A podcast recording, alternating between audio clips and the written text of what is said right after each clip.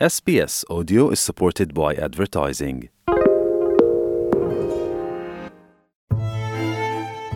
S Hindi पर मैं हूँ आपके साथ अनीता बरार नमस्ते बहनों और भाइयों रेडियो सिलोन की ये यादगार सदाबहार आवाज़ बहनों और भाइयों कहकर एक अलग परंपरा बनाने वाले अमीन सयानी पचास साठ और सत्तर के दशक में हर बुधवार रात आठ बजे बिना का गीतमाला के ज़रिए लाखों करोड़ों लोगों के दिलों पर जिन्होंने राज किया।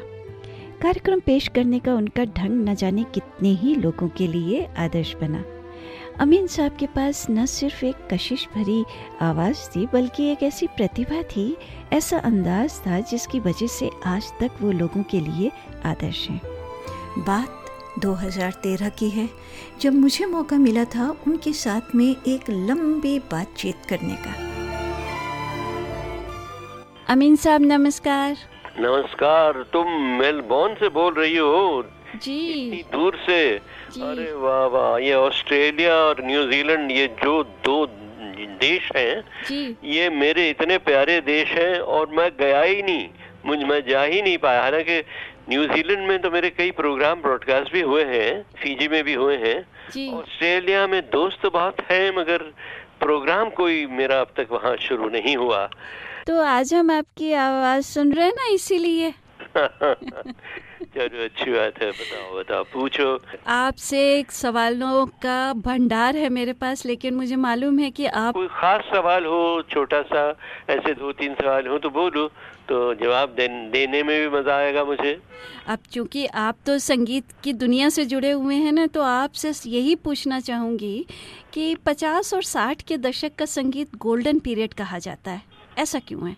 बल्कि पचास से भी पहले चालीस से शुरू हो गया था वो गोल्डन पीरियड क्योंकि गाने वाले और सिंगिंग स्टार्स बहुत आ गए थे उस जमाने में। हम्म, हम्म, लेकिन वो जब तक प्लेबैक सिस्टम नहीं आया तब तक स्टार्स को खुद शूटिंग करते हुए गाना पड़ता था।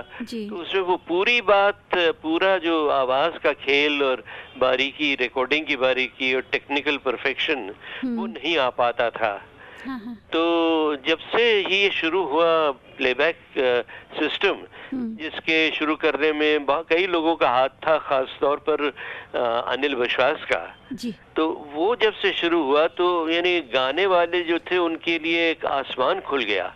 और देखो कितने अच्छे अच्छे गायक गायिकाएँ सब आए। जी। देखो लता मंगेशकर गीता दत्त शमशाद और आशा भोसले और मर्दों में देखो कितने अच्छे अच्छे गायक मोहम्मद रफ़ी किशोर कुमार मन्ना हम्म। डे और हेमंत कुमार और तलत महमूद और जाने कितने कितने अच्छे अच्छे गायक।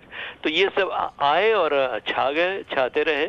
तो गोल्डन पीरियड समझो 50 से तो शुरू हो ही गया जी। और जोरों में शुरू हो गया। 50 से पहले 40s के बीच में कहिए कि शुरू हो गया था। हम्म, हम्म, और बहुत बहुत चला और मेरा ख्याल है कब तक करीब करीब यूँ कहिए कि 80s या 90s तक चलता रहा। उसके बाद क्या हुआ बल्कि 90s से गड़बड़ें शुरू हो गई। 80s से ही गड़बड़ें शुरू हो गई कैसे? कि बड़े बड़े म्यूज़िक डायरेक्टर बड़े बड़े सिंगर्स बड़े बड़े राइटर्स ये सब एक एक करके बेचारे इस दुनिया को हाँ। छोड़कर जाने लगे। तो फिर थोड़ी सी मंदी छा गई हमारे संगीत पर। हम्म, जी। वैसे उसके बाद भी बहुत अच्छे अच्छे लोग आए जो अब तक काम कर रहे हैं। जी। लेकिन हुआ क्या है कि वो जो लोग जो गोल्डन पीरियड के आखिरी हिस्से में आए नौजवान लोग जी। बहुत अच्छा काम किया उन्होंने। जैसे देखो संगीतकारों में जतिन ललित और अन्नू मलिक वगैरह बहुत सारे लोग आए। हम्म, और गाने वालों में अलका याग्निक और कविता कृष्णमूर्ति और सा- साधना सरगम और उदित नारायण और कितने का नाम बहुत हाँ, बहुत हाँ। ज़बरदस्त। गा- गाए लोग और अच्छा काम करते लगे लेकिन उन, उन लोगों का ज़ोर आजकल थोड़ा सा कम हो गया है लेकिन उनको आजकल कुछ काम ज़्यादा मिल नहीं रहा है तो इसलिए वो वो हम लोग जिन्होंने गोल्डन पीरियड की जो शीरीनियाँ है जो मिठास हम्म, है हम्म, जो शहद है उस जमाने का वो चखा हुआ है वो जरा जरा सा अजीब सा लगता है आजकल का जमाना। एक बड़ा अच्छा जुमला नौशाद साहब कह गए हम्म, कि भाई वो पुराने जमाने का गोल्डन म्यूज़िक था वो हमारे मन को छूता था।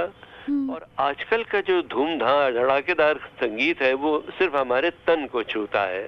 आ, तो ये ये। ये म, मसला ये है। और दूसरी ये है कि वेस्ट में भी यानी इंग्लिश म्यूज़िक में भी लिरिक्स का जो महत्व है वो थोड़ा थोड़ा कम होने लगा।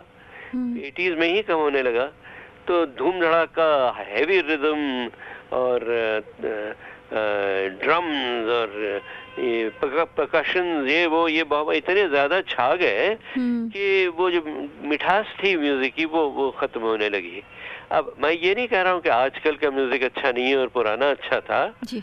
आजकल का म्यूज़िक भी बहुत अच्छा है क्योंकि हम्म, आजकल के म्यूज़िक पर हम लोग बूढ़े लोग भी कुछ कुछ तरह उठकर डांस करना शुरू कर देते हैं कभी कभी और नौजवान लोग तो इस पर एक्सरसाइज भी करते हैं आजकल के म्यूज़िक पर। हम्म, तो इसलिए आजकल के लोग शायद हम लोगों से ज़्यादा तंदुरुस्त लगते हैं।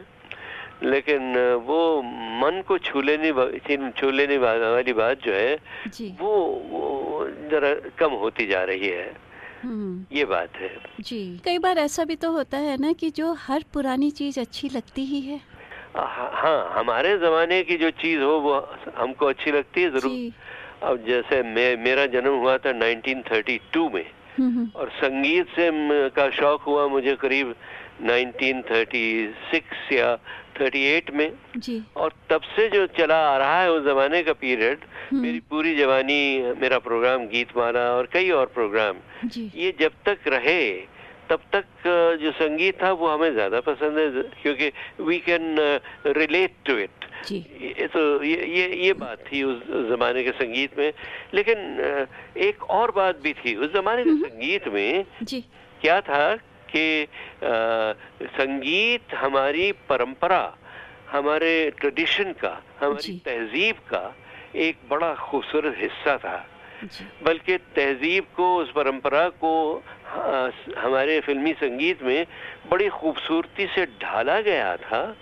यानी उस जमाने की सारी अच्छाइयाँ यानी उस जमाने का आपकी poetry literature philosophy romance worship ये हर चीज़ बड़ी बड़े आराम से और और फोक ट्रेडिशंस और क्लासिकल ट्रेडिशंस और ये हर हर चीज़ बड़े बड़े आराम से और बड़ी खूबसूरती से हमारे फिल्मी संगीत में ढली थी।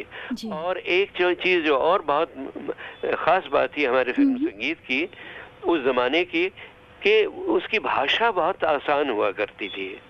वो जो गांधी जी हिंदुस्तानी बनाना चाहते थे ना हमारा हमारी हम्म। राष्ट्रभाषा हम्म, हम्म, कि ऐसी जबान जो सब समझे सब बोलने प्यार से और जो हमेशा मीठी लगे प्यारी लगे दिल को छुए ऐसी भाषा।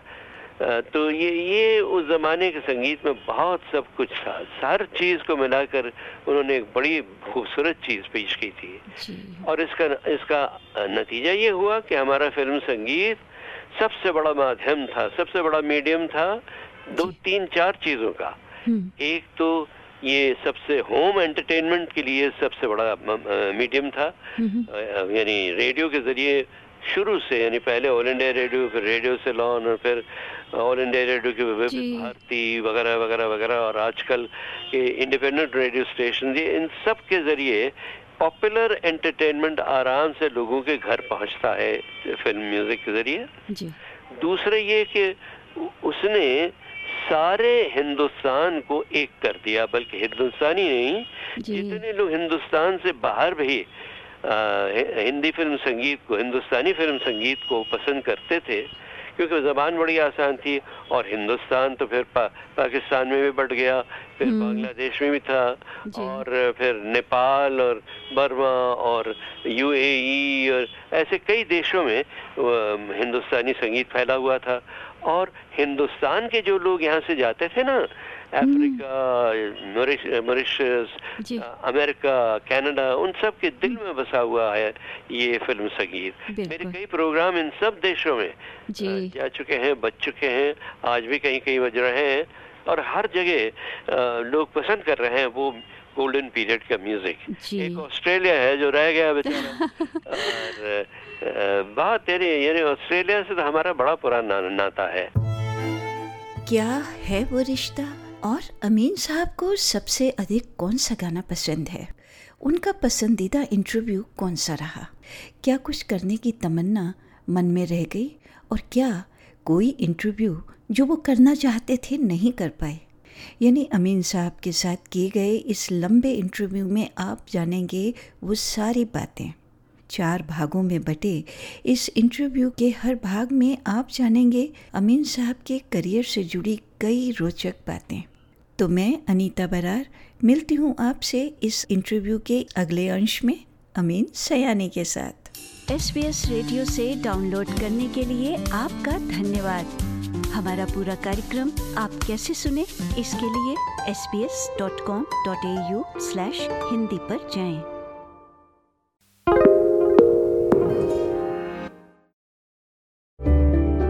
Need a few minutes to reset? Great Minds is a podcast from SBS that guides you through different meditation styles from around the world. Listen wherever you get your podcasts.